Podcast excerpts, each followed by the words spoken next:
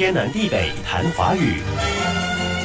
这周我们谈含“九”的字，“九”是数词“九”。昨天你挑战我说的字韵母也得是 “u”，于是我们谈过了研究的“究”，上面雪宝盖，下面“九”，还谈了斑鸠的“鸠”，左边“九”，右边“鸟”。今天的挑战不变，依旧含“九”，而且韵母一样是 “u”。啊，韵母 “u” 还有吗？哦，我想到这个。仇敌的仇，左边单人旁，右边九。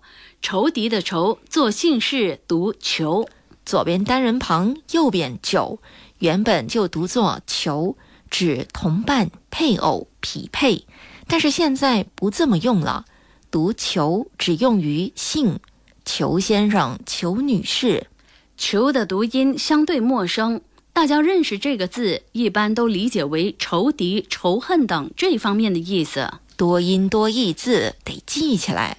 含九韵母又是 u 的，我不知道还有什么字了。昨天提了鸟类斑鸠，今天提一种动物吧。求鱼，一种鱼不是。求鱼二字的部首都是反犬旁，带反犬旁的字多数跟四条腿的动物有关。来。给你看图片，哎呀，什么球鱼？这不就是穿山甲吗？像，但是不一样。球鱼产于南美等地。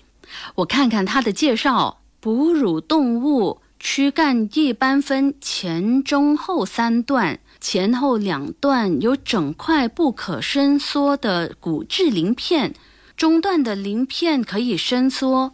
头顶、尾部和四肢也有鳞片，腹部多毛，有利爪，善于掘土，吃昆虫、鸟卵等，产于南美等地。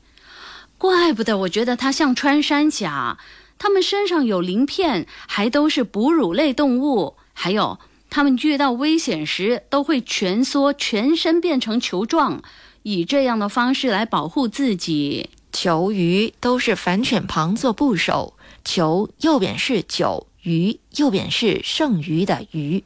世界无奇不有，有好多我们没见识过，甚至完全不知道的事物存在。再来一个球，左边是鼻子的鼻，右边九，九个鼻子，说谎了还是骄傲？都不是，是因为感冒而鼻子堵塞不通。这个字具文言色彩，再来一个也具文言色彩。九的弯钩上有个言，言语的言也读求。一言九鼎不是，九和言构成的求是逼迫的意思。天南地北谈华语。